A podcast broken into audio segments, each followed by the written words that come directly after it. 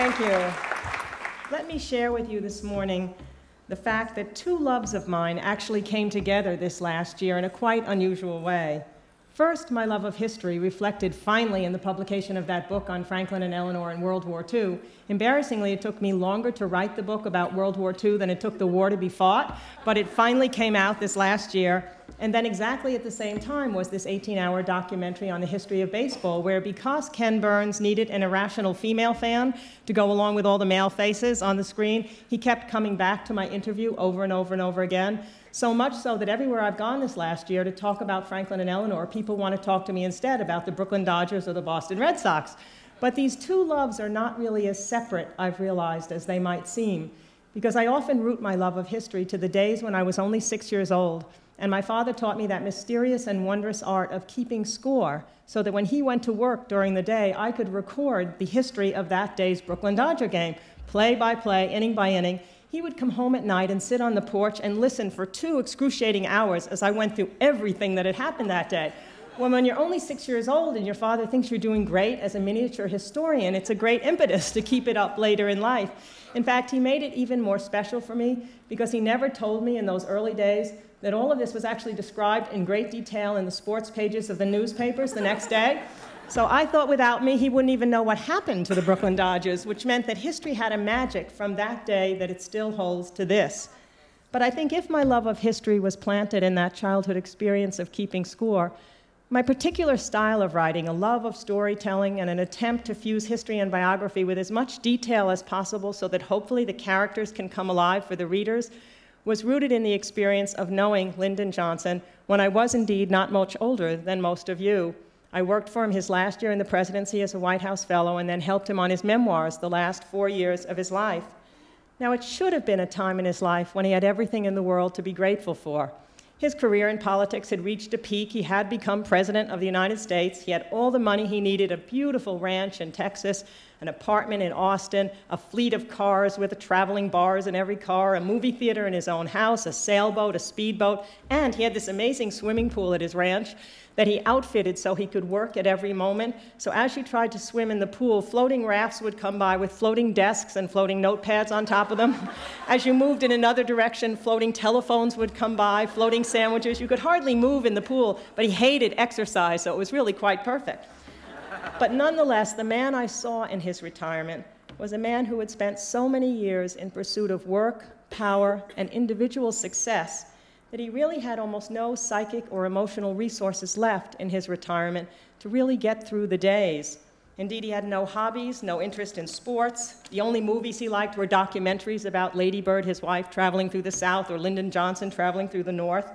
His family loved him, but the hole inside of him, which needed the applause of millions, was so deep that he couldn't find comfort in that. In fact, the only pleasure he seemed to get in those last years of his life was when he took guests into this amazing warehouse that he had at his ranch that was filled with gifts. And the ritual was that each time you went to visit him, you got to choose from a higher and higher shelf.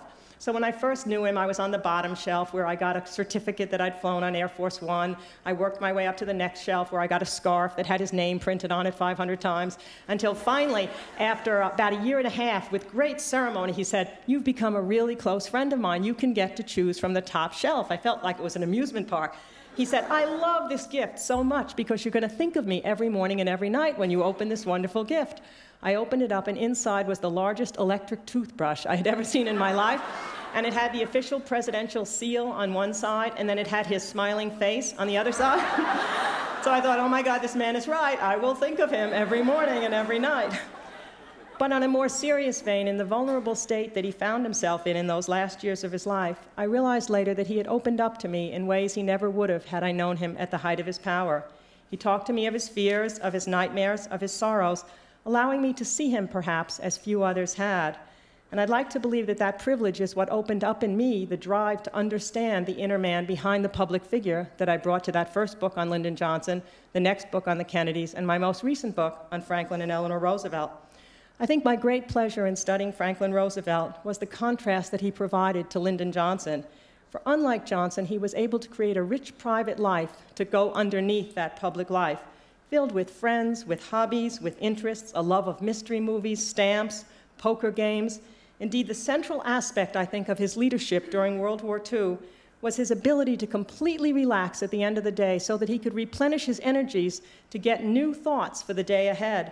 Indeed, in order to facilitate his ability to relax at the end of the day, he actually invited his closest friends and associates to live with him in the White House during the war, which meant that the White House was almost like a hotel during the war with permanent residents, fabulous people living right in that second floor of the White House, including, of course, Eleanor, probably the most extraordinary First Lady we've ever known, a voice for people without access to power, the first First Lady to ever hold press conferences. Indeed, she made a rule that only female reporters could cover her press conferences, which meant that every newspaper in the country had to hire often its first female reporter, simply because of Eleanor Roosevelt.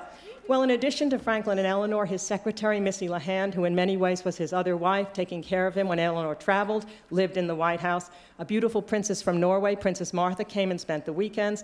His closest aide, Harry Hopkins, had a bedroom right next door to his. And the incomparable Winston Churchill actually spent weeks and months at a time in the White House during the war, bringing his habits with him, which included his stewards, his servants, and his habit of starting to drink from the moment he awakened in the morning till the moment he went to bed at night, somehow saving England in the process of all of that. Well, I found myself so intrigued by the thought of all these fabulous people gathering at night in their robes and what wonderful conversations they must have had that I kept wishing I could see the second floor of the White House once again. I had seen it when Lyndon Johnson was president, but I never thought at 22 years old of asking, where did Eleanor sleep? Where was Franklin? Where was Harry Hopkins? I mentioned this on a radio show in Washington, and it happened that Hillary Clinton heard me, so she invited me to sleep overnight in the White House. And she said we could then wander the corridors and figure out where everyone had slept 50 years before. So, two weeks later, my husband and I went to a state dinner, after which, between midnight and 2, President Clinton and my husband and Mrs. Clinton and I went through every room up there and placed who had been there during the Roosevelt White House. And the best part is that we realized we were staying in Winston Churchill's bedroom. So, the whole night I could hardly sleep. I was sure he was sitting in the corner drinking his brandy and smoking his cigar. In fact, the best part of it all was that there was a great story that took place during World War II in that very bedroom, our bedroom, which was that on January 1st, 1942, Roosevelt and Churchill were set to sign a document that put the Allied nations against the Axis powers. But the Allied nations were calling themselves then the Associated Nations, and no one liked the word. It just didn't have a rhythm or a ring to it. So early that morning, Roosevelt had awakened with a whole new idea of calling themselves United Nations. And he was so excited he had himself wheeled into Churchill's bedroom to tell him the news.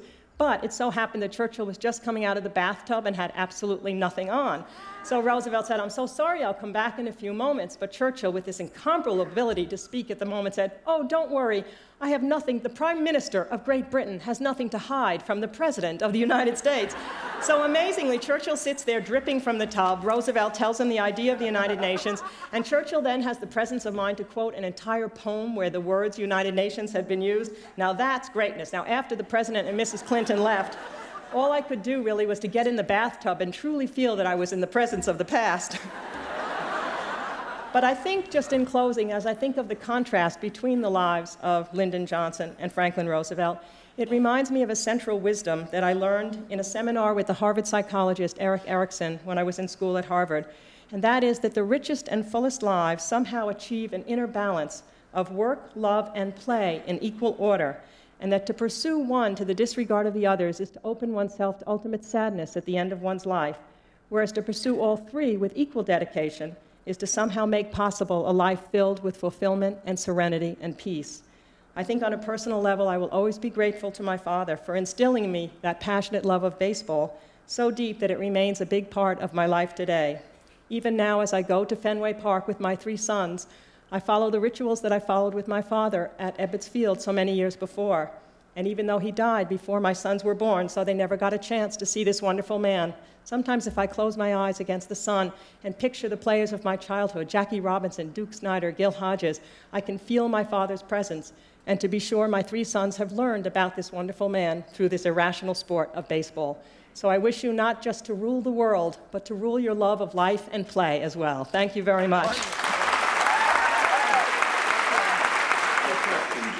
Time for two questions, it is said. I don't have a microphone, but I have a question. Sure. My name is Eric Klein. I'm from Kansas City. I was wondering, what's your next project? What's your next project? the voice went deeper. Actually, I'm working on a short memoir about growing up in love with the Brooklyn Dodgers in the 1950s as a result of having get, gotten involved in Ken Burns' documentary. And the wonderful thing is that because I only do research and the only comfort I have is not sitting with a blank piece of paper and making up things, but doing as much research as possible so it can come alive, I found every single person who lived on my block in Rockville Centre, Long Island, including my best friend who moved away when we were 12 years old and had a, a bedroom right across from the driveway with mine so we could talk to each other all night long. I haven't seen her since we were 12. She now lives in Europe, where she's a professor of literature and has a photographic memory of our childhood. She wrote me seven letters that are so fabulous, in which she said she even remembers that I learned to read six months ahead of her. And she said we'd be going to Jones Beach, and I was such a pest because I would read every billboard along the way. And she finally said to me, What are you doing? And I said, Oh, you'll understand soon. Once you start reading, you can never stop. And then I actually found the people who owned the butcher shop around the corner from me. There were a butcher, bunch of butchers around the corner from me who were all New York Giant fans, our hated rivals when we were Dodgers. And the summer of 1951, when I was eight years old, the Dodgers were doing great all season until the end. The Giants came caught up in a playoff game at the end when a famous home run was hit by Bobby Thomson, the New York Giant, that destroyed our dreams forever. Well, I couldn't go back in this butcher shop for weeks because I was too embarrassed. They used to call me rag mop because my hair was always kind of messy, which I think it still is to this day. So not long after I wouldn't go back in, a whole group of flowers, the first flowers anyone had ever sent me in my life, came to my house. Dear rag mop, please come back. We miss you. One other question. Yes. Hi, my name's Matt from New Jersey, and I'd love to know um, who do you think is the greatest president that we've had and why? Oh, what a tough and wonderful question. I mean, I think if I had to choose, I'd have to choose three of the greatest presidents, um, mainly because the different centuries produce different qualities that are necessary.